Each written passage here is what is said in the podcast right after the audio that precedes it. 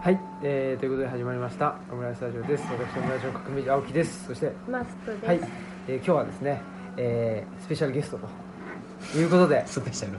スペシャルだということでですね、えーもう天空の何ですかこれは？天空のゲストハウスっていうかもうねもうえらい坂を登らされて。山登りか。山登り。確かに。して、えーたどり着くと。でも非常に景色がいい。空気もいいと。いうところのゲストハウスをしたり何したりいろいろやってるこの人です。はい。はい。えっ、とリーベの加納と申します。お願いします。あとうるさいっていう。うるさいやってすごやってみたかった。初めてじゃないですか？あ、そうです。ね。うんちょっとそれは聞いたことなかった聞いたことないですね。確かに。オーディエンスがね。はい。うんそんなことでえーっとねまあ加納君は最近オムラジも聞いてくれてるとうん。いうことで、うんありがとうございます、はい。はいどんな時に聞いてますか？えっ、と移動中ですね主には。うんうんうん。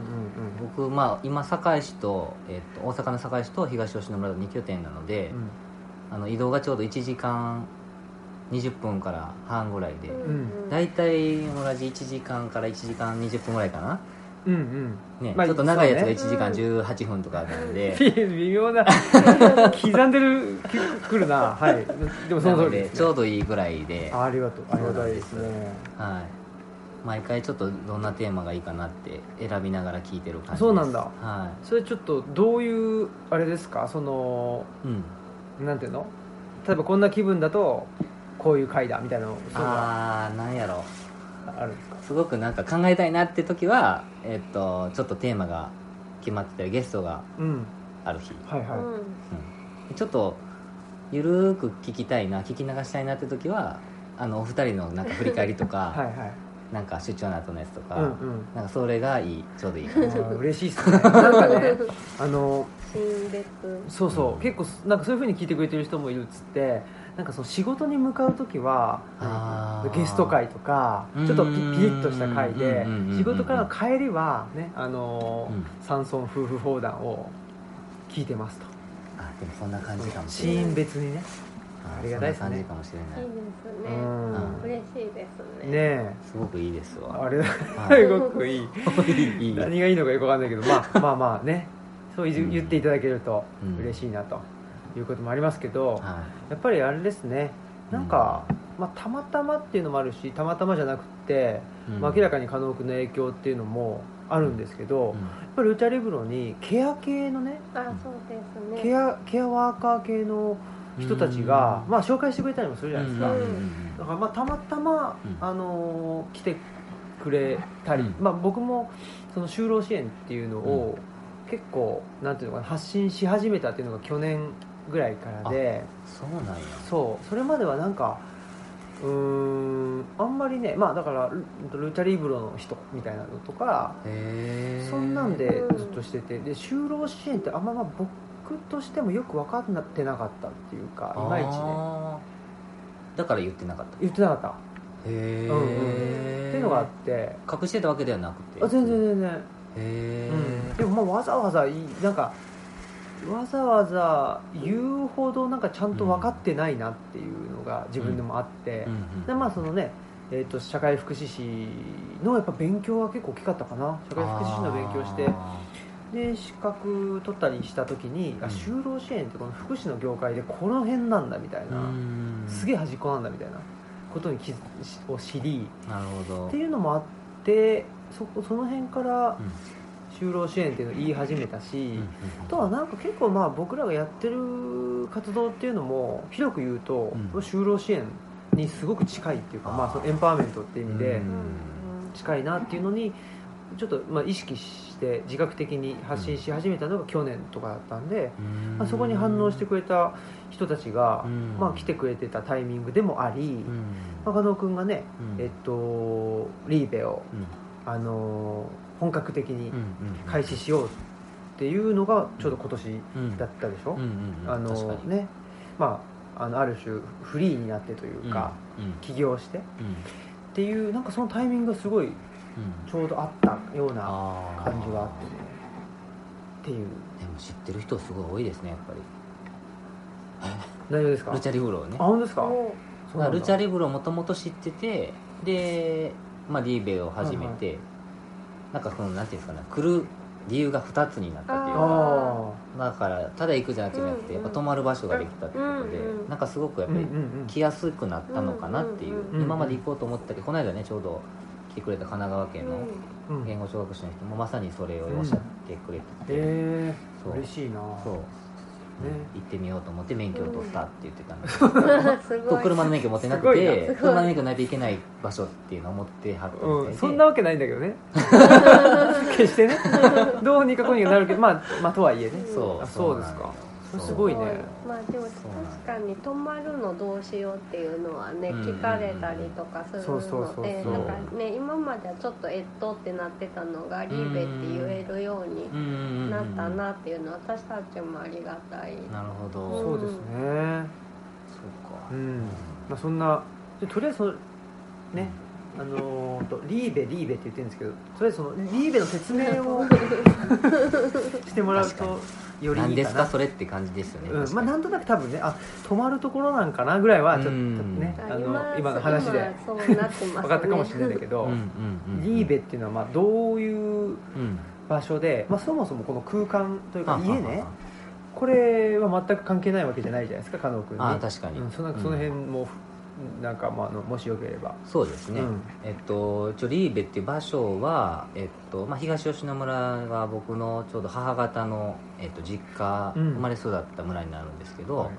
でえっとまあ築100年ぐらいの古民家で、うん。で、まあ、最後はあのおばあちゃんが一人で住んでたんですけど、うん。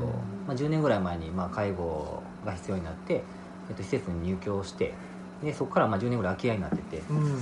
でまあまあ、親族の中でも何とかしないといけないなと思いながらも、まあ、年々朽ちてきてて、でちょうどまあそういうタイミングの中で、まあ、コロナでちょうど2年前ですね。2年前の夏に、まあ、僕はこうたまたまというか毎年あのお盆に、えっと、お墓前に帰ってくるんですけど、うん。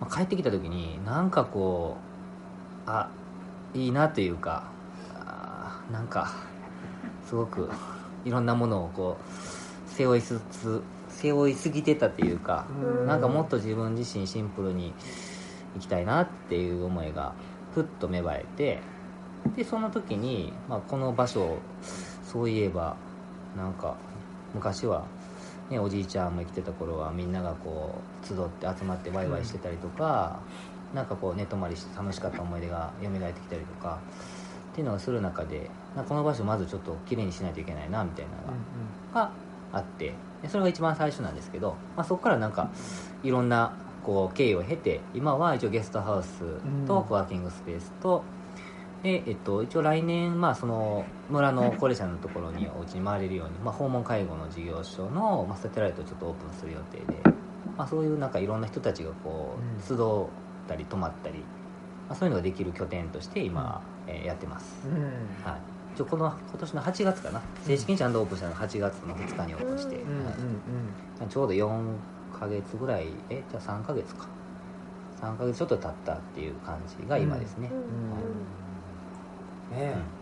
まあ非常になんつうか気持ちのいいね場所だし。まあやっぱうん。ねあの星が空が近いっつうかね。うんあーはいうんうんねあの夜空も近いしうん。あのうちのねそそばの何と和紙っていうのと、うん。この辺りはえーっと小津川。小津小津川。小津川か、小津川っていうね、あのとこでまあ基本的に東吉野っていうのはまあ山村なんだけど、うん。僕らがいるそのまあ和紙全体じゃなくても僕らが住んでるそのルチャリブロがあるところっていうのはすごく空が狭くって、うん。うんもう谷底みたいなところにね住んでんだけどえそうか。そうそう。うん。結構ね空を見上げるとね狭いんですよ。空が。あ結構木々がね。そうなのかな。うん。そうそうそう。だけどねやっぱここまで来るとというか、うん。まあ、結構登ってきたりもするから すごいね上にあるので本当にねあのオムラジうん。オムラジリスナーはぜひね、うん。ルチャリブロを来てでうん。リーベで止まるみたいな、このや,、ね、やってくれると、まあ、そのなんていうの？ルチャリブロは悲願だし、ん。リーベはちょっとやっぱりて何てあのなんつうのかな、てうん。天空じゃないんだけど やっぱりそ空に近いよね。近いね。ちょっとねあ両方あの世に近い的な感じで、あの世に近い。だからいいんじゃないですかね。見晴らしもねちょっと夜に来たから見えないんですけどきっと見晴らしいんだろうね。ね朝が気持ちいいですね。ねいいなそれ。うん。毎朝ねあの、僕は7時にねあの一応アラーム鳴るんですよ。うん。でアラーム消して寝ちゃうんだけど、一応その7時にアラーム鳴ってツイッターをなんかわかんないけどちらっと見た時に、まあ、大体加納君がつぶやいてる 最近確かに早くなってる。そうそうそう。あこういうルーティンなんだろうなっていうね。そうなんよ で分かったりとか。6時ぐらいに目が覚めて、ね。そうそう。いやーまあそんなことでだからまあ2拠点なんでね今ね。ああそうですね。なかなか大変そうというか。ねえそれがでもちょうどいいんですよね。ちょうどいい。あそれよかったけどだねからねそれこそ一時本当に移住を考えてたけど、うん。まあ、やっぱりなかなか家族の状況的にもすぐに動ける状況じゃないし、うん。もう家を堺で建ててしまってるっていう状況もあるしあ建てちゃってんだ。もう10子供一番上の子生まれる前か13年前かな。おおにもう建ててて、へえうん。すごいだからやっぱりねそれなりに十何年やけど思い入れというか、あるし、奥さんの実家も近いしっていうのもあって、うん。で一番難しいのでそれやったらもう2拠点、うん。で事業の本体をこっちに移せばまうん。あなんていうかな、まあ、一番気にしてたのはやっぱ村の人たちのこう、まあ、受け入れてもらえるかなっていうのは一番やっぱり頭にあって、やっうんぱりこっちに住んでないのに何が分からんや的な。ああそういうのが一番自分の中では嫌やなと思ったしなんかどれだけ一生懸命とそこが伝わらへんってそれが理由になんかストレートに入らないってなると嫌やなっていうのがあってそれでまあ協力隊とか重症を移したりとかっていろいろ考えてたっていうのもあったけど、うんうんうーん。なんかでもどっかかのタイミング誰かと話した時に、うん。まあでもなんかこっちで授業やってたら別にいいんじゃないのか？みたいな。うん。多分地元の人に誰かと喋った時にそれをふって言われて、うん。あそうなんやと思って、うんなんか自分がこう思った以上に考えすぎてたんかな？みたいなのを思ってそれやったらもう2拠点でもう向こうとこっちを行ったり来たりしたらいいなと思って、うん。うん。うんうーん。そう考えるとねまさにあのー行ったり来たりというかね、うんうん。うん。僕が僕がというかねあの我々が提唱していることで。そうそうそうそう、はいはいはいとかね、まあ、2つの原理っていううん。ことで言うと、まあちょっと僕らはねその範囲が狭いけど、うん。ね加納君の場合は堺とね、うん。うんあの東吉野とか。でもちょっとそういうのがいいよなっていうかやっぱバランスだと思うので。そう。うん今のところはちょうどいいなと思って。一番良かったかもしれないですね、うんね。そうなって。でもなんかほら別に全然見た目は変わらないけど、なんか太ったって言ってなかった？それ。太ったな太った。ああそれは何なんでしょうね。結構ハードワークなのに。いやどうやろ？単純に歩かなくなった？ああ車移動が多くて。うん。ああそれはあるね。うん。3キロぐらい太ったかな、うん。多分一番今まで体重多いかもしへれない。えなんか村でね村内歩いてたらなんか保護されそうになっちゃったりとかえ？ななんだろう、まあどういうこと？あの歩いてる人なんていないとかね確かうん、だからでしかも若い人が歩いてるっていうのはうん。ちょっとどうした？みたいな。異常事態じゃないかみたいななんかだから引っ越してきた頃に、あのバス停まで歩いてたりしたら「どうした?」っつってなんかの乗せてこうかとかって言われてでもいやバス停までやからとか言ってなんか保護されるっていうことが。がありましたね、うん。あそう。ううん。ううんん。ね。まああのなんて言うんだろうね。道もねうん。村の道ってあの歩くための道じゃなかったりするでしょ、車のためのうん。道だからね、確かに歩道ない歩道がないからね。ないない。そうそうそう。ねだからそれもねあのー歩いているわけがないっていうのが前提だから、うん。そこでねあの歩いてたりすると、うん。うん何かあったんじゃないかって思われちゃうっていうね。うん。うん。そういうことがありますね、はい。まあ、そんなことであのうんどんなことや。あのまあ現状はね大体そんな感じなんだけど加納君がまあどういううん。なんていうのこここまでね、まあ、うん。20代とかうん。30代、うん。まあねうん。あの我々だ大体同世代で、うん。もう30代も後半ということなんだけどまあ今までですねどうな何をしてきたのかなっていうね、はあ何を？まあ、大体ねそのまあ高高齢者あのあだそそそもそも作業療法士。あえっ、と理学療法士。理学療法士か、うんうんそっかそっか、うん。うんででそれ専門学校行って。そうそう高校出て、えっと、3年間専門学校に行って、うん。で国家資格を取って、うん。そこから病院に最初就職して、うんはいはい。理学療法士ってあのリハビリとかしてくれる人そうそうそのうそうそう。ことですかうんうんうん。うんそっか。うんうん。そうなんかでも動機はねなんかなんやろ国家資格安定みたいなイメージが一番強かった、手に職が手に職つけて、まあ、母親をまあなんやろうな安心させたいというか。うんあら。なんか一番最初はそんなすごい。理由やったかもしれない、親孝行や。一番最初。で、まあ、かつスポーツもずっとしてたのであサッカーしてたので。サッカーしてたんだ。サッカーずっとしてたのでまあ、そういう怪我とかもあったし別に療養さんと接点があったわけじゃないけどなんかそういうのに役立てるあの資格なのかなっていうのはその時は思って。でクリニックに高校生の時見に行かせてもらってちょっと先生とも話をしてああいうこれいいなと思って。うん。で学校選んだっていう感じ。でうんあサッカー小学校からとか。そうそうそうそう。へえそうずっとサッカー。ず高校ーっとこう小中高で社会人もずっとサッカー。してへえあ社会人も。ちょっとね我々も若干ねフットサルをしてたことがあるんですよね我々我々。あ嘘。嘘。そうそうそうそう。なんか合気道仲間合で気道な。なぜかフットサルをやって。フットサルをして。へえであのーあれですよね。塚口かなあ塚塚口。はいはいはいはい。うん。塚口に塚新あ塚新だっけ？はであるでしょ？もうなくなったとこ？何があったの塚新ってなくなったのかな？もう離れてしまったからシーン分からんってなくなったんじゃなか。った塚新って。誰か言ってた気がするけど。本当？あ違うかな。ごめんなさい。わかんないけど。勝手に潰してたらごめんなさい。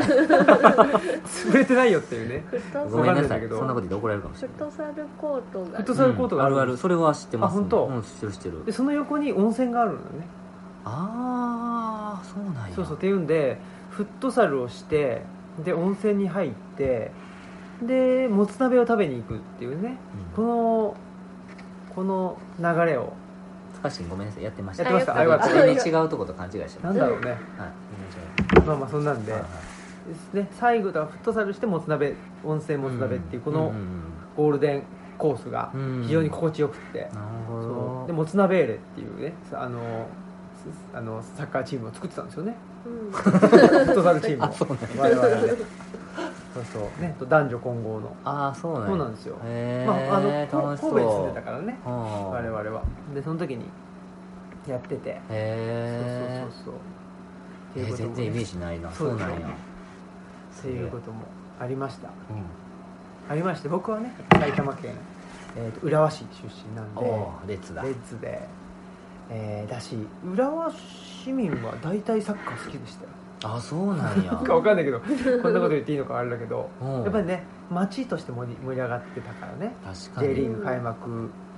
まあ弱かったけど、いやーでもレッツはすごいもんね。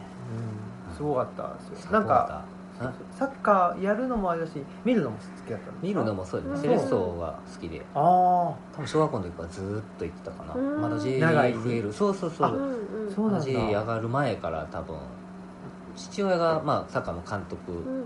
まあその少年サッカーチームを立ち上げへてえ僕がだから2年生の時に立ち上げたのでそこからずっとやってあへえじゃあそれで入ってそうそうそうそうそうそう森島ああそうそうがずっとそそういうたのかなそうそうセレッソと言ったらねうんそうですか。そうなんですよ。そうそう。でで病院就職して最初はスポーツの道もやっぱ考えて、うん。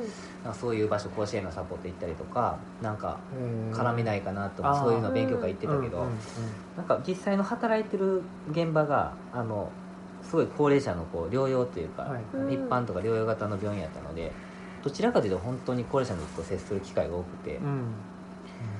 なんか自分の中ではそっちの方がこうしっくりきたというかなんかスポーツでバリバリやるというよりは、うん。なんかじいちゃんおばあちゃんたちとこうなんかゆっくりコミュニケーション取りながら仕事をするっていうのがすごい肌感があってて、うんうん。それがより思ったのが3年目働き出して3年目の時に、なんか地域の人向けに健康教室みたいなのを病院が独自でやってて、でそれであの前半はお医者さんが病気の話をする後半は、まあ、リハビリの先生が何かこう体操するみたいなんで,うん、で自分の番が回ってきた時になんか最初はそういう集団で喋るのすごい苦手やったけど、うん、なんか何回か繰り返した時にすごい楽しい面白いっていう感覚に変わって、うん、そこからなんかあなんか地域の人たちまあそういうおばあちゃんたちにもっと近いところで仕事したいなみたいな、うん、強くなっていったのがちょうど3年目ぐらいだったかな。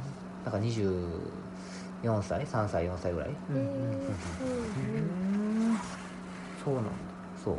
でそこから？病院には？病院だから5年いてて、そこからえっともうちょっと地域で仕事したいと思って老人保健施設って言って、はい、まあ、病院と家をつなぐような施設に転職をして、そこで8年いてたうん。あそこは長いんだ。うん、それはその通って来られるみたいな？えっといや入所あえっとね全部あって入所と、うん。それ通いで行くデイケアっていうのうんと、あとは実際に訪問リハビリお家に行くリハビリあとー全部や全部あるんだ。全部あるへところで。へそれ全部ややったんですか？全部そうそうあそうなん。ださせてもらって。うん。そうそうそう。でんで何年目やったかな？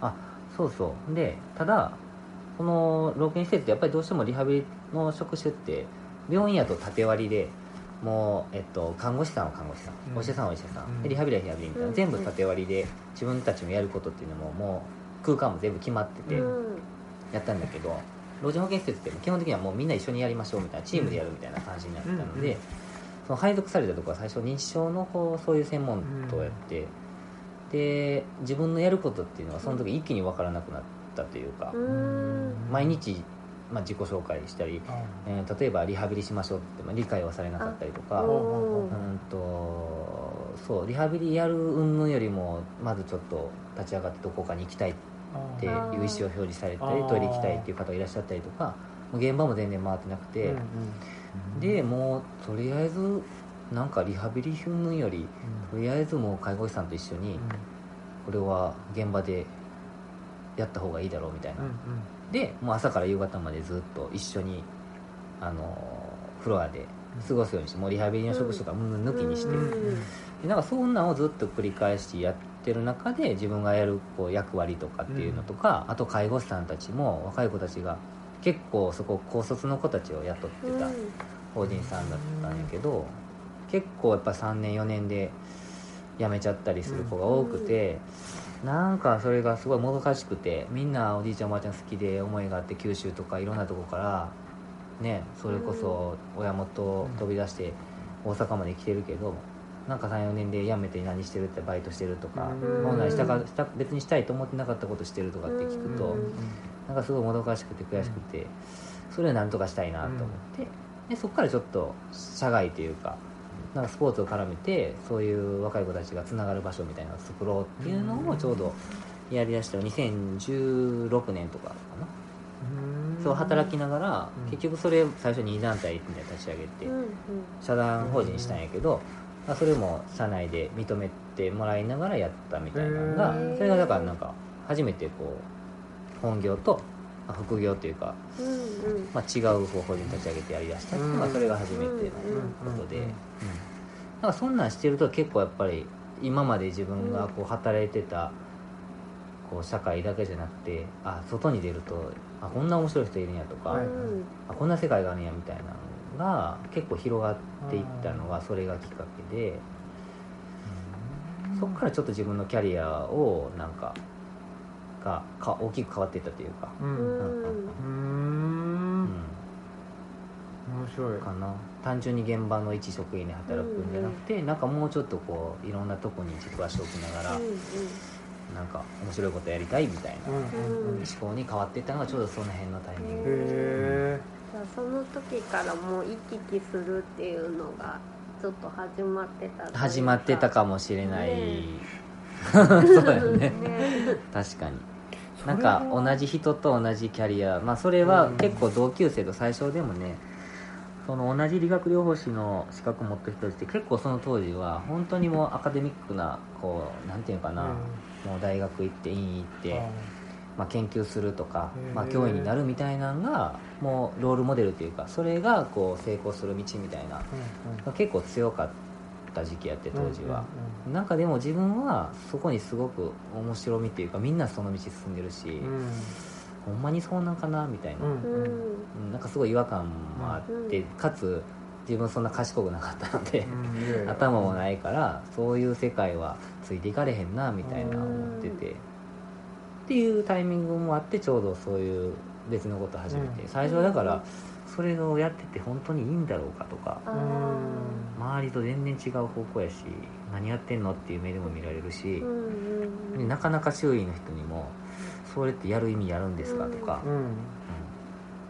本当にそんなスポーツやってて介護の現場の子たちが何か役に立つんですかみたいなとか結構いろんなこと言われへてえそう。当時は。すごいね。そうそう。へでも自分の中ではいや絶対意味があるしなんかそういうことをやり続けるとなんか今まで選択肢になかった介護とかっていう仕事が選択肢に上がる子たちがいるんじゃないかみたいなのをうんうんえそう思ってやったのがちょうどそれが結構分岐点やったかもしれないね。うんなんかうんも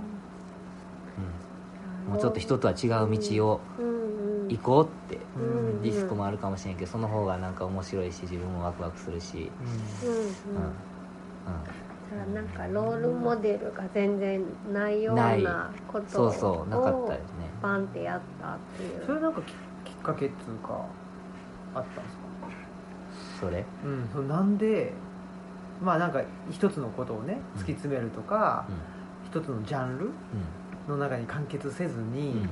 なんかちょっと違う、まあ、ある種越境じゃないけど、違うジャンル。まあもともとねスポーツをやってたっていうのはあるんだろうけど、うん。うんなんかそのなんで、まあ、まあ僕らもねどっちかそういう人間だから、うん。なんで、まあ、言われるんですよねやっぱり。なんでわざわざそんなことやってんのみたいな。わざわざってよく言われ言われる言われるわそんなお金にならへんようなことやるとかとかよくそうそう言われる言われるじゃないですか。言われる。これ何なんだろうなって。なんなんだよね。ねなんかきっかけがね、あったのかうーん。なんなんやろ。ねまあ一つはね僕もうーんまあ研究者っていうと、まあ、はっきり東大京大とかねうん。だしもっとハーバードとかケンブリッジとか、オックスフォードとか行ってる人もいるわけですよ、うん。だからまあそういう人とはそこで勝負してもしょうがないみたいなのはああるんだけどー、うん。じゃあ違ったところで違うものをなんか身につけて、うん。そういう人たちと一緒に結局競争しようかって思っ、うん。競争しようっていう話になるかっていうとそうでもなくうて、ん。別に競争したいわけじゃないっていう。あーわっちゃわかる。ね わかるわかる、うん。何なんだろうっていう。うん。競争はしたくない。なんかどっちかって言ったらみんなでよくしていこうみたいな。そうそうそう、うん。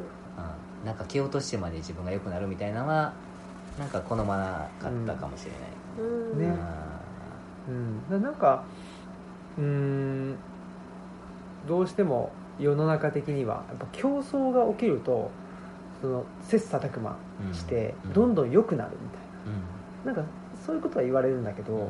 競争がないとうん。何が生まれるかとか、う競争がない場所についてなあんまりなんか言う人がいないっていうんのがある気がしてて、だから、まあ、村とかもそうだよね。その、うん。町と村で言ったら人口が違うから、で小学校だったら一クラスうん。何人とかでも如実に違うわけじゃないですか、でもなんかやっぱりなんていうのかな。えその偏差値がどうとかとか、なんかそのいい大学入って、うん。いい会社でとか言ってやっぱり競争力っていうのが必要になってきて、うん。そうするとどうしたってなんかその競争の圧が高いところに行かせた方がうん。競争力っていうのがどんあのちっちゃい時からねや養われていくんじゃないかみたいなことでなんか語られてきたと思うんだけど、なんかそこに全然、まあ、僕はそもそもやっぱり小学生ぐらいの時から全然いいと思ってなくてそうそういうものがね、なんかそ競えばいいものができるっていうのが意味が分かんなくて、なんでどんどんなんていうのかななんかなんでどんどん一人の人と一部の人だけがなんか勝つようなことやってんのっても思うし、なんかなんでどんどんそのなんていうのかな。まあ、いろんな人が生きてたら本当はいいと僕は思ってるんだけど、うん。なんでなんかそうあのあるあの一つの性質を持った人だけが生きていける世界にしようとしてんのかなっていうのがやっぱり昔からよく分かんなくて、っていうのがなんか根底にはある気がして。自分の今の活動のね、まあ、結果的にね。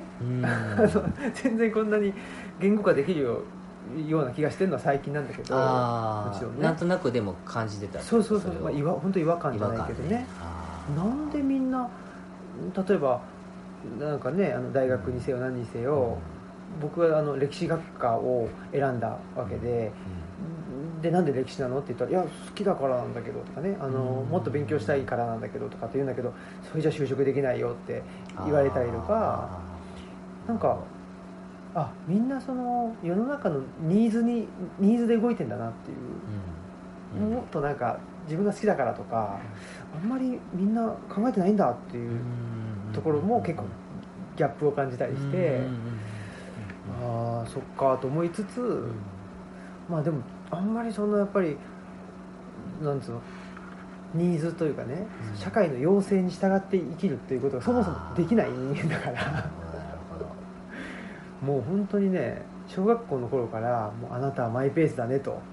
もう通知表にもねあの書かれてたそうそうマイペースメールを快活にだけ丸がついてたみたいな。そういうねあいいやでもいいやメールを快活でね 明るい。ってまあのんきなやつみたいな。いいそんなんだったからやっぱりなんか周りがね競い合ってどんどん急いでいくどんどんスピード増していくみたいな。それちょっとあんまりいい社会じゃなくないみたいな。になん。かちょっと思ってたような気がして、うん。うん。うん。あーでもそうですね。今思うとでも近い感じかもしれないね。うん。でもさサッカーやってたわけでしょ？サッカーは確かにね。勝ち負けでもその小学校からまあ父親がやりだしたチーム自体がうん。勝ち負けよりもジョイって名前つけてて、はいはい、まあ、面白い楽しい。あそれを大事にそそうそうそうそそれをもうちっちゃい時からずっと言われてたから。だから一回 何年生5年生の時やったかな？26対0で負けたことがあって、しかも15分ハーフ。そういうこと？ーすごい。30分の試合で26点入れられてるからほぼ1分に1点入れられてるすごいな。サッカーで26って聞いたこともうない今も忘れない忘れない、うん。そうそう。ヘグリっていうところにね、うんうん。当時めちゃ強かってそうそう、ん。ヘグリ菓子かなそうそう。でもそんだけボロ負けやられたけど、まあ、もちろん悔しいけどでもみんなやっぱり楽しかった、ううん。うんん。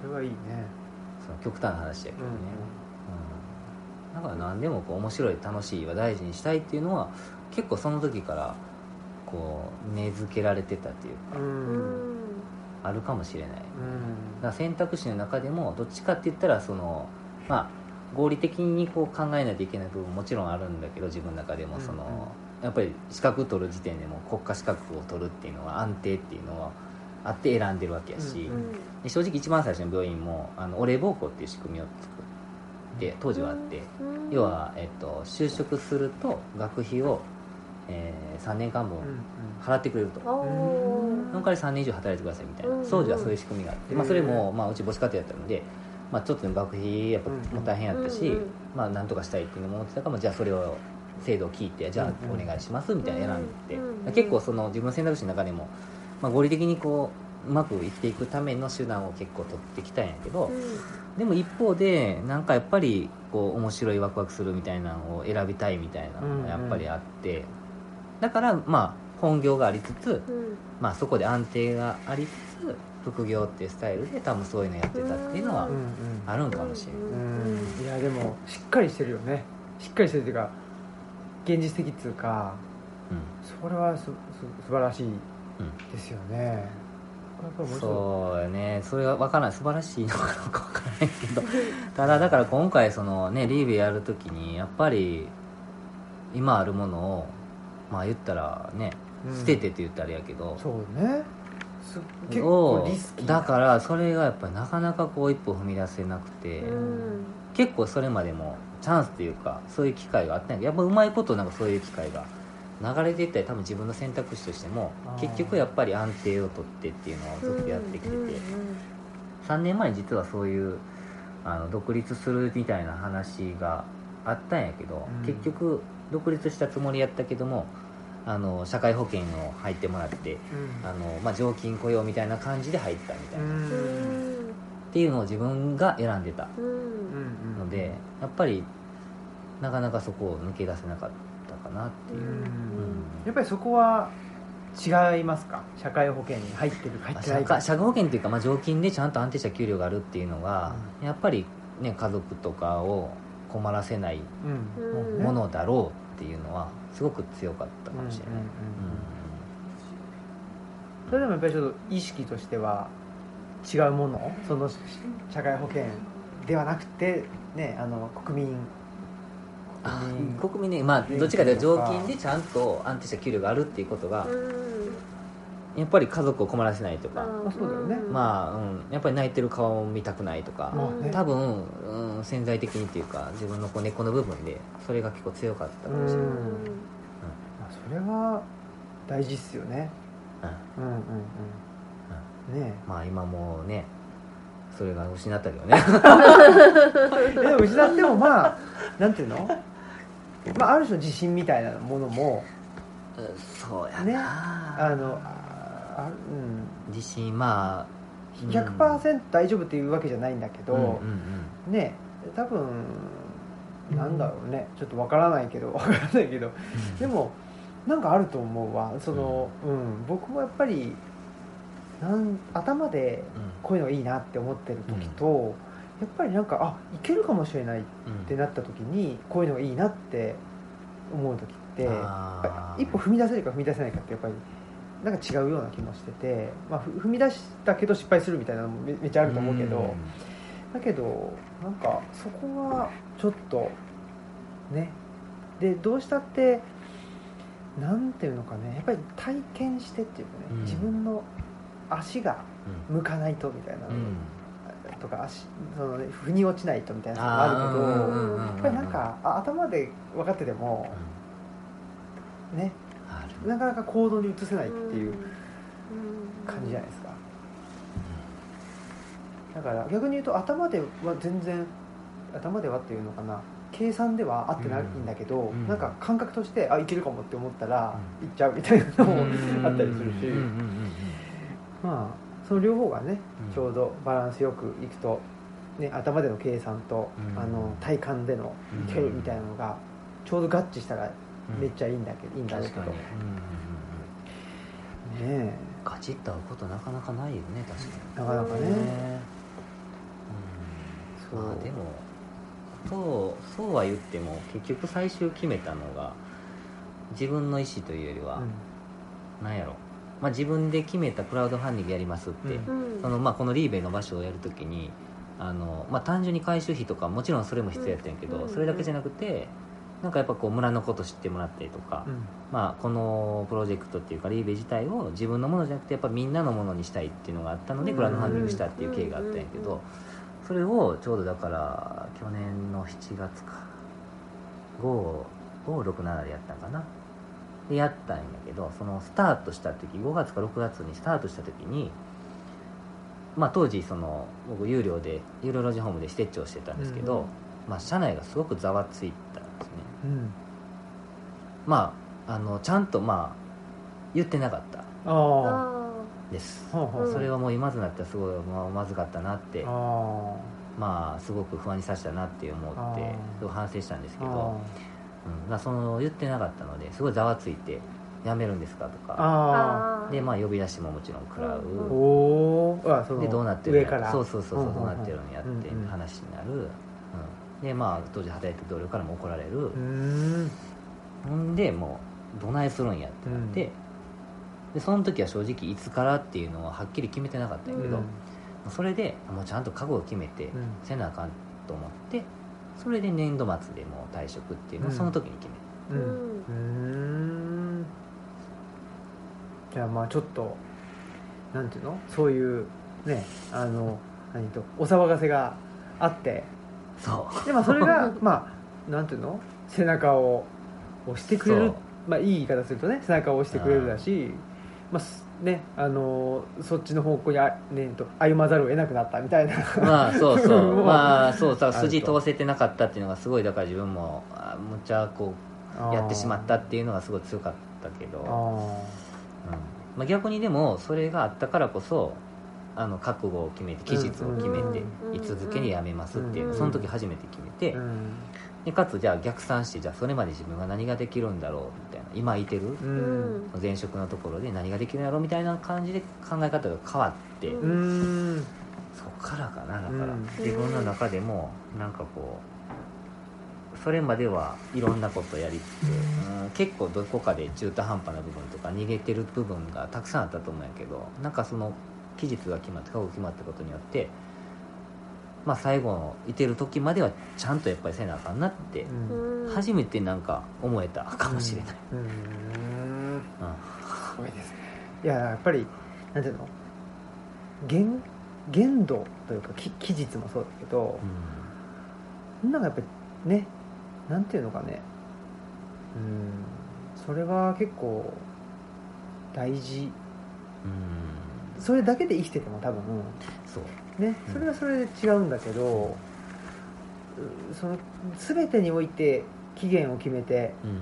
何か物事をやっているとどうしてもそこから逆算したうん。逆算してどうするっていう発想にしかなんないから、うん。基本的には最短ルートを行くようになるんだよね。あそうすると結構大事なものを捨てていくようなうんうん。感じになるから、だから期限を決めなくってうん。何かをやるっていう。期限決めなくて何かやると逆算することにはなんないから、ね。うん。やっぱりひ拾っていくよううんなね、うん。うん。わかるわかる。うん。なんかこの両方がすごいうん必要な気がしてて、うん。でも多分何かをやるって何か始めるっていう時にはやっぱりその逆算してうん。みたいな部分が必要になるんだよね、そうやね。まあ期があったのでねまた。うん。5月やったので年度末なんでうん。10ヶ月ぐらいあったんかな。おだからそれがまあ仮に半年なくて3ヶ月後にもそういう状況とかやったらまた全然違ったと思うけどうん。10ヶ月あったのは結構大きかったかなと思ってうん。今思うと。うん、うん。うん。すごいですね。まあだからでも結局でも最後の3ヶ月ぐらいに慌ててその先の収入をどうやって確保しようみたいな。そっかそっか。へそうね。面白いな。それこそそうそう、はい、今一緒にねやってくれてる中西さんってうんうん。そうあの堺まで来てもらってファミレスで夜な夜などうやって収入を取っていくかみたいなのをあの相談乗ってもらって、へえ。それはでもね。そこで初めてああそうかこういう方法があったかみたいな、へえ。うんとりあえず食べていけるように頑張ろうみたいな。そうね。うん。いやそうなんですよ。あのなんつうのかな。まあ非常に非常に個人的なことなんだけど、うん。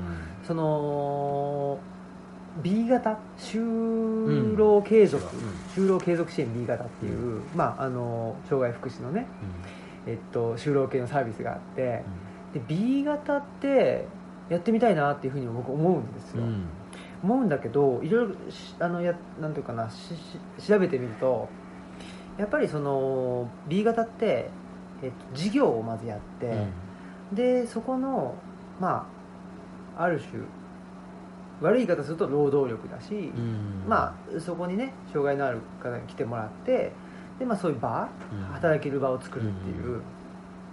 そういうことをするわけじゃないですか。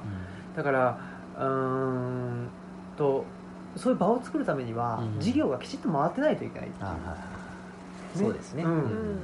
だけど、まあ、往々にしてその、まあ、福祉的な感覚がある人っていうのはやっぱりそういうマイノリティとか社会で、あのねえーにきちんとつながれてつつながってないような、うん。まあ、障害のあったり、まあ、障害がなかったりもするんだけど生きづらさを抱えてる人の場を作りたいっていうところからスタートするわけじゃん、じゃあその場をどうやって維持していくのっていう発想になりにくいわけ、うん。ああまずバーみたいな。そうそうそうそう。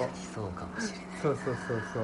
っていうんでやっぱりなんか僕としてはあさっきのねその期限を決めて逆算してっていうこととうん。期限決めずに決めずにね。っていうのとん。なんかこの関係と僕は似ているような気がしててやっうん。ぱり場を回すためには事業があってで、えー年間いくらぐらいそこであの収入があってでそのことによって何人ぐらいまあそのねあの B 型のうん。の人人があの来れるぐらいの、うん。まあ、事業規模なのかとか、そこまでがないと場を安定的にうんあのーなんていうの？う運営はしていけないわけじゃない、なんだけどじゃあそのねえー、と B 型の事業所で事業をやります、で来てくれる人は安い労働力です、ってなっちゃったら、うん。もうあの本末転倒なわけでやっぱりそういうなんていうのかなあの生きづらさを抱えている人たちも一緒になって社外につながれるような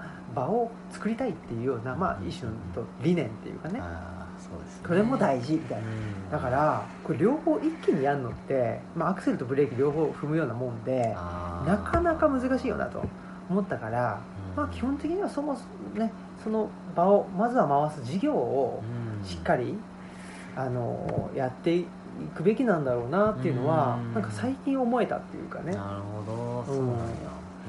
そんな感じはしてて。うん。うん。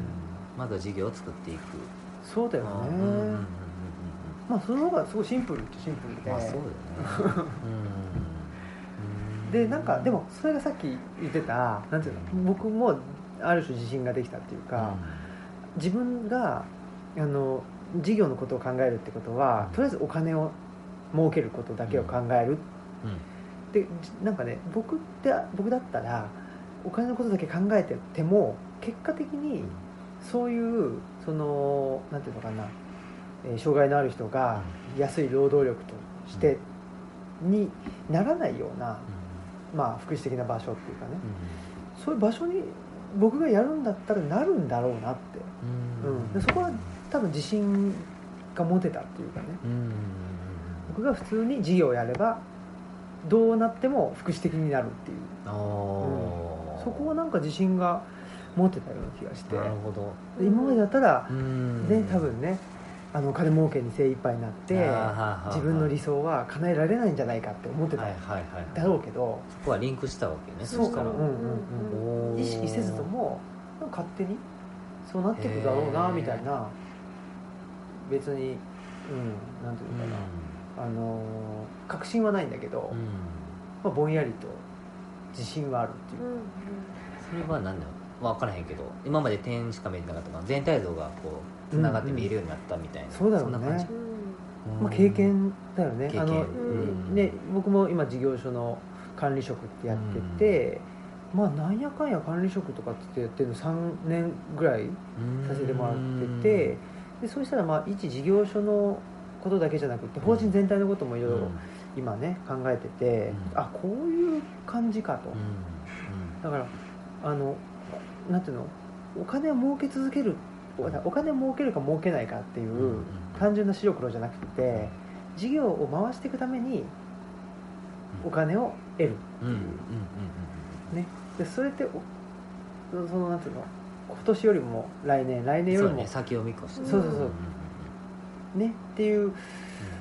まあこれさえやっとけばいいんかなっていうのが、まあそのこれさえやっとけばもなかなか難しかったりするんだけどなんか、これからね。うん。そうそうそうそう。なんだけどまあでもそこはまあ経験が、っていうのとあとはまあやっぱりもうあ諦めっていうかあもう自分はどうしたって関心があるのはやっぱりねそのお金儲けじゃないんだなっていうもうそこはもうあ諦めるっていうか、うん。うん。うん、お金も何かをやるためにお金をが必要だからっうん。ていう発想にしかもうならないわって。うんうんうんこれはだから一種の諦めでだようん。ねやっぱりなんかその辺の感覚やっぱり似てますね。う、うん。ん 一緒やなと思って、ね。だからねそのね頭で考えたら300万よりもと500万の方がいいし500万よりも1000万の方がいいし、うん。1000万よりも2000万の方がいいっていううん。話じゃないですか、うん。確かに。うん。なんだ欲欲を出せばもっともっとそうそうそうそう。うんなんだけどなんだけどやっぱりじゃあ1000万とに2000万でいやそれは2000万がいいでしょって言い切れない。うん自分がいるっていうかん。いや何のためにこのお金いるのってなったらいや1000万でいいじゃんって。そうそう 思っちゃうような、まあ使い道というか。そうね。うん。使い道を自分が一番気にしてんだと思って、うん。それってお金儲けししたい人のマインドじゃないっていうか、逆に言ったらそもそも2000万円が必要な使い道が見えてたらそれが欲しい。そうそうそうそう。うん。そうそうそうそう。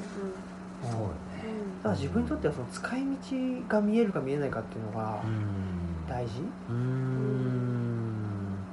なのかなってことはそもそもそのお金を得るための手段の仕事に関しての捉え方みたいなのも変わる、というそうだよね、うん。うんまあ、とはいえねじゃあお金が必要だからっつってすぐにお金儲けができるかっつったらそれはまたちょっと違う話で。ね確かに。なかなかね絶賛もがいております。そうそうそう。うん難しいですけど。うん。でもねリーベもなんかうん。いろんなことすごいいろんなことやってるように見えるし、うん。まあ、それさっきも加納さんって何の人なんだろうみたいな、ではい話あったんだけど、なんかリーベも加納さんがやるから、うん。なんかいろんなことしてるように見えて全部ケア的なんだろうなみたいそうなねそこはうん。ブレてないからね。なんかそううん見えるといううん。か、ああそれ嬉しいですね、なんかうん。そうやね。そういうふうに見えてない部分もあるんかなって思うこともあって、うんうんうん。なんか全部バラバラっていうかねああな軸がなくてうん。全部違うことやってでも僕の中では全部とかつながってて、うんそう見えます。一つの目標目的達成するための手段としてやってるつもりでやってるんやけど、うんうんうんうん。あそうですか。それ嬉しいな、そっか。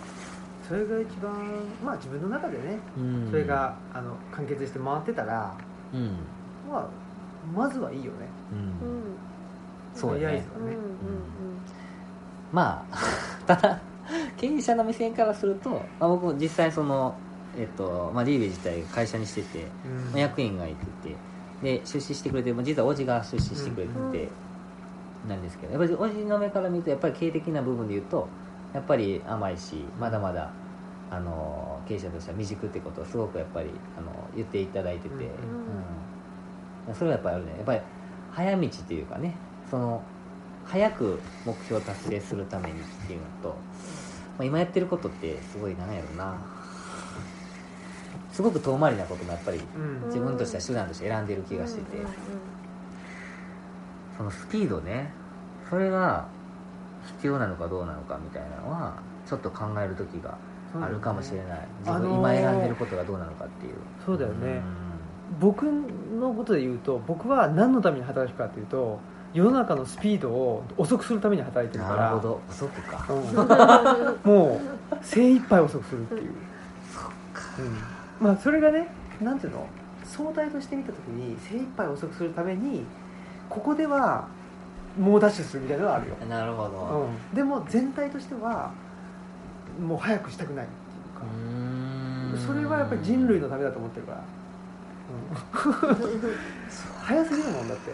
なるほどな。中そうかそういうおかしいから。考えもあるか。そうやな。だからまあ目標がねそのなんていうの、えー、と世界のスピードを遅くするっていう目標達成のためにここは早くしなきゃみたいなあー。やっぱりあるよね。うん、だけど全て全部が全部スピード速く速くってなってたらそれはちょっとそれだったらやっぱり、ま、街中でやった方がいいじゃん。思うし。ああすごく考えさせられるなそれは。いやーそうよな。いや僕だってここに来た経緯としてやっぱりもっとシンプルにいたいなとかうん。そういう追われてるのからちょっと逃れたいみたいなのもあったし、うんうん。なんか自分が自分らしくなくなるのが嫌やなとか、うんもっとありのままでいきたいなみたいながあってきたうんうん。はずうん。やけどやっぱそうはとはいえやっぱり実際に目の前にまあ実際村にこういろんなとこ回っていく中でもねそれこそ本当にすぐにでもやっぱ動いてね対応していかないと、うんうん。まああのまあ、命に関わるような状況もやっぱり実際あるわけやし、まあ、そこを自分の中でこう理由をつけて期日を遅らしていくと、まあ、もちろん自分だけじゃない。自分がそこをやらんかったとしても、まあ、うまくいく部分うん。もちろんあると思うんやけど、ただ自分がそこをアクションを起こして動くことによって、まあ、そこの先にいてる人たちの、まあ、健康であったりとか、まあ、幸せというか、うん。本人が望んでる暮らしみたいなのが叶えられるんであれば、うん。そんなにこうゆっくり先延ばししていいものじゃないなっていうのもあるし、そこがすごくなんやろ難しいというか気持ち的にはちょっとなんやろ。追われずにゆっくりやりたいなっていう自分もいるし、でも目の前にいてるね方のことを考えるといやそんなこと言ってる場合じゃないし、うん。早くせなあかんみたいな、うん。うん。まあ、今はどちらかその後者の方が強くて、うん。うん、責任感というか早くなんとかしないとっていうのが強くて今は動いてる。けど、まあパンクしないようにうまくガス抜きしないといけないなっうん。ていうのは思ってる、うん。負荷がかかりすぎると、うん。いやわかる。まあだからそう命に関わるっていうこともあるしうん。例えば、えー10年後はねこの村はうん。もう人口も半分になってるかもしれないし、そうだねっていうこともあるじゃないですか。あとはあのーそれこそ、えーっと地球環境のうん。ねあのーこれなんていうんだっけ？環境危機みたいな、うん。気候変動みたいなことで、もう今すぐにうん。動かないと。あのーなんていうんですか？ね温暖化も止まんないしみたいなのも、うん。やっぱりうん。あるけど、うん。でまあそれが全くそういう話を聞かないようにしてるとかいうわけでも全然ないんだけど、うん。とはいえやっぱりなんかそこに巻き込まれすぎちゃうとな。んかしん自分がしんどくなっちゃってっていうよりは、うん。とりあえずはね分自分がまあそういう意味で多分超究極のマイペースな人間なんだけど 小学校に戻る。小学校のやっぱりね。やっぱり自分のペースをああって。でやっぱりその中で大事よなそれな。そうそうその中でそういうあの危機的な状況にも対応するっていう。うん。ねことだろうしでやっぱりその時はやっぱりチームを組むっていうことかな。全部うん。自分でやらないで、ね、チームを組むことで、えー自分はスピードアップしなくていいんだけどチームになることによってちょっと全体のススピードをね、少しはいまはい。あ増すのかなんかわかんないんだけ一ど人でやらないとそうねそうそうそうなんのかななってね思いつつ、ねそうだね。つい一人で走っちゃうからね。うんね。うんその癖どうやってなるんかな。そうなんだよね。でも多分そういう引き裂かれた状況であればあるほどもうあのあ他の人の手を借りた方がいいよっていう、うん。あの合図っていうかね。なんだろうなとは思ってて。ねうん。いやそうやえ。まあなかなかねでもあの周りに対するヘルプっていうのはなうん。うんなかなか言えなかったりそうね。とかねいやーでも田舎はよくよりそれが強いよな、でもうん。うん、うん。なんかヘルプということ自体がこう悪じゃないけどああかんことみたいな。うん。恥ずかしいことみたいな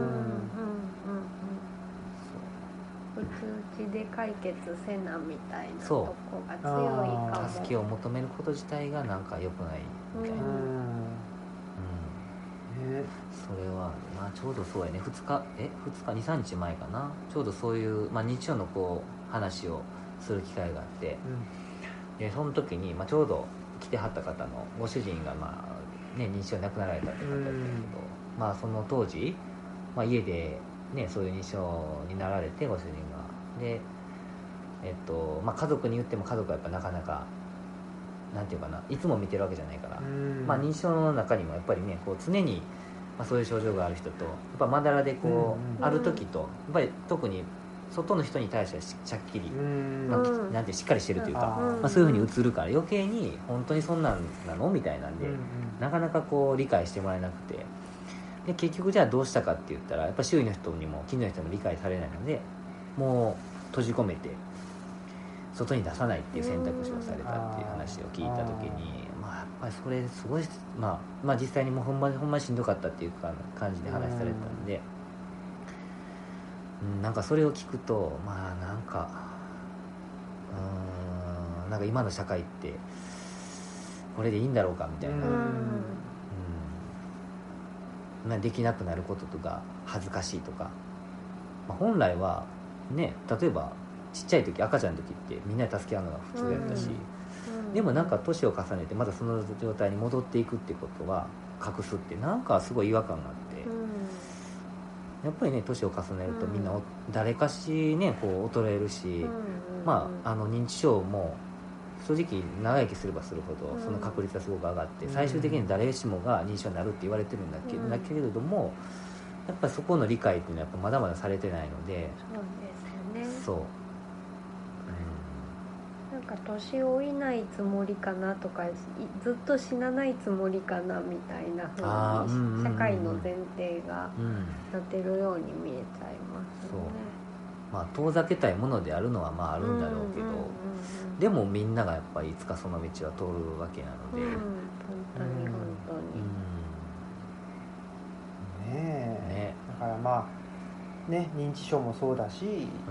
その障害っていうう中でもうん。やっぱり知的障害のね人のなんていうのかなこの社会での生きづらさ。まあもちろんうん。精神障害の人も生きづらいんだけど、うんまあ、特に知的の人がそもそもなんか社会のメンバーとしてなかなか認められにくいうん。くなってるんじゃないかっていうのはやっぱりなんかその理性変理理性変調というかね理性っていうものがすごく重んじられてる。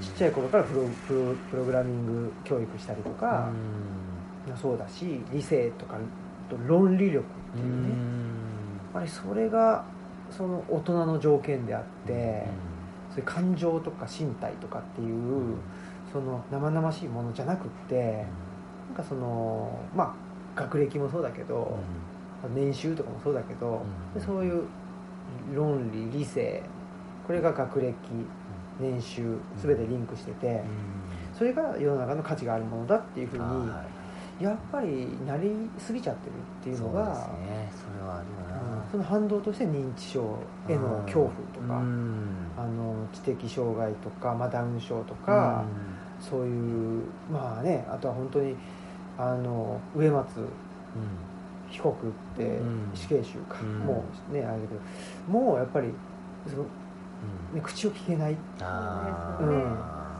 ーの。障害者が意味ないっていう、ん。まあそれもそういうねあの論理とか理性偏重のうん。社会がやっぱり生み生み出してんじゃないかなと思ってて、まあ、なんかそこは僕は結構全部つ全部っていうかうんつながってるようなね、うん。気がしてて、うん。もうちょっとなんかあの違う価値観。うん。理性とか。うん。年収学歴とか、うん。そういうんじゃないもう別の価値観っていうのをうん。もうちょっとそ育てていかないと。そうよね。うんうんうんっていうふうにねうん思いつつう特に何をしてるってわけでもないんですけど、ん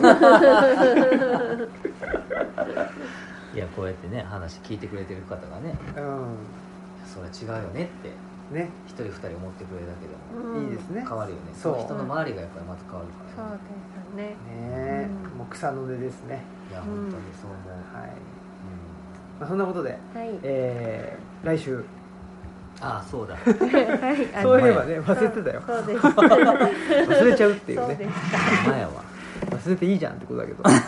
何だったっけね。気を知るか。そう。らそうそうそう。オンエアがつだろうな。あ来週の水曜日なんですよ。あらだからもうその週かな。あその週の週末になる週末土曜日。でオンラインもあるので。土曜日だっけ？日曜日か、と日曜日の、えー17時からそうですね、はい。ですね、はい。何を見たらいいのかな？正式名称ちょっと教えてもらってもいいですか？えー、あえ？え？長いですね。長い。何にもないけど何でもある。東吉野村のリアルな暮らしと仕事。日を知る会。ボリューム3はい。はい。です多分一応 PTX でも出してるのとあとはリーベ東吉野ってまあ Facebook されてる方はそこから見ていただくかうん。ホームページにもおそらくあゆさんが載せてくれてるはず。お。あそっか。ツイッターでも投げてくれてたかな。ツイッターでもねあでも僕もな加納君も、そうやね。うん。僕もあのはい。ー告知しまあすインスタでもまた改めて。はい。はい。一応17時から、えっと、1時間は、えっと、そうですね。青木新平さんのお話を聞いて、はい。ね、はい。もう耳をかっぽじって聞いてほしいです。正座して聞けって。正座しそんな方なんですよ。やだな でやだ。やだな。やだなで現地の人はねその後の1時間がまた楽しいんですけどね。本当ですね、う。んぜひ現地に来てほしいですね。現地はねその後ご飯会、まあ、その振り返りをみんなご飯食べながらワイワイするっていうのがい。つもそう1時間で全然終わらないっていううん終わんないよね。そうなんです、それも楽しみです。ですはい。ね僕は普段ねあまり喋らないことでうん。おなじみの東吉野の生活っていうのをね。あそっか。はい。意外と喋ってないよね。そ喋っっかそっか。まあねどうかな。わかんないけど。まああんまり、まあ、日中いないからね。東吉野にね。うん。っていうのもあったりするんですけど。うんうんうんまあでもちょっとなんですかね。神社のうん。う氏子の役員とかもやってたりするしね。ね。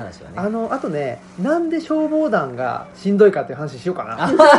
ええのそれ。ぶっちゃけだいぶぶっちゃけ。ぶ大丈夫。っちゃけをぶっちゃけ話をね。うん。最近でもやっぱりねうん。あのほらあれですよあのほらフェミニストのあえっと本。私は男でフェミニストですっていう,、っていう韓国の人が書いた本があって。うん。学校の国語の先生で、うん。あの男の人でフェミニストだっていうそうそうそう人がいて、うん。その本を読んだりとか、うん。でも非常に共感するところでね。うんああそうなんや。やっぱりいわゆるなんかホモソーシャルっていうかうん。男性社会みたいなのがうん。もうそもそもやっぱりすごい馴染まない。うん。だよね。なんかでも内田先生その話してたよね。してたっけね。してた。あしてたか。男性最近のね。女性女性。だ最近の男性若い男性はの話で。そうですよね。そうそうそうそう。今日は今日行きしな聞いたわそれ、うんあそう。あちょうどねうん。うんうんそうそうそうそう。いやーなるほど。そんなことうもんそうですね。お話ししたいですね。はい。まあオンラインね無料で参加できるのでどなたでも。はい。ぜひぜひ。すごいよ。ひはい。はい。お願いします。はい。はい。そんなことで。じゃあはいこの番組は図書館、パブリックスペース、研究センターなどを難航する人文地の拠点、ルチャリブロの提供でお送りしました。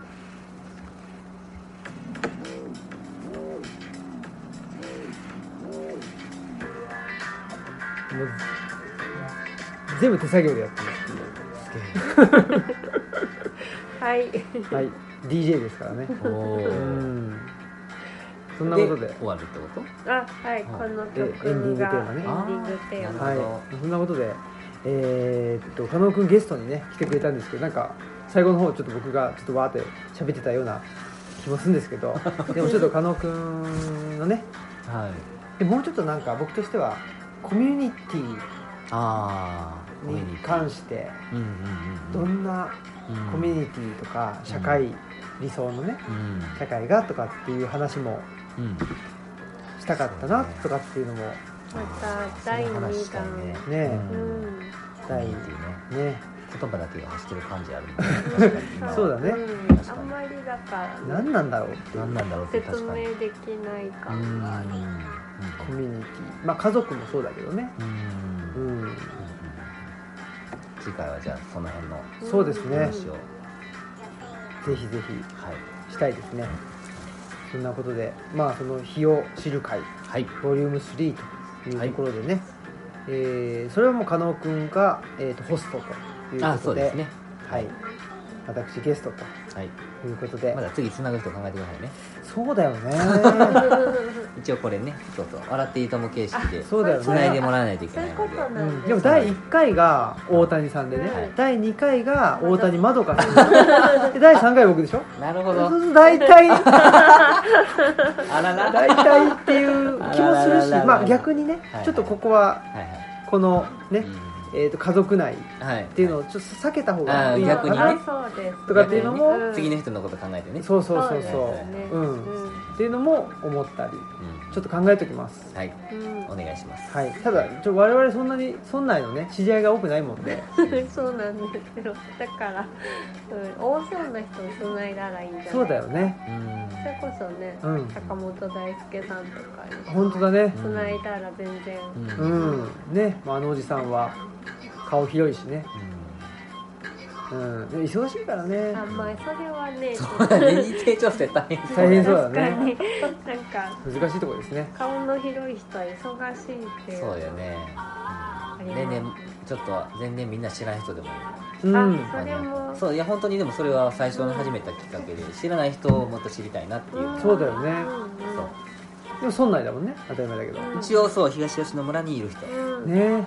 考えなきゃいけませんね。はいということで、はい、えー本日のお相手はオムラジオの革命児青木とマスクとはい、可能でした。ありがとうございました。はいありがとうございました。さようなら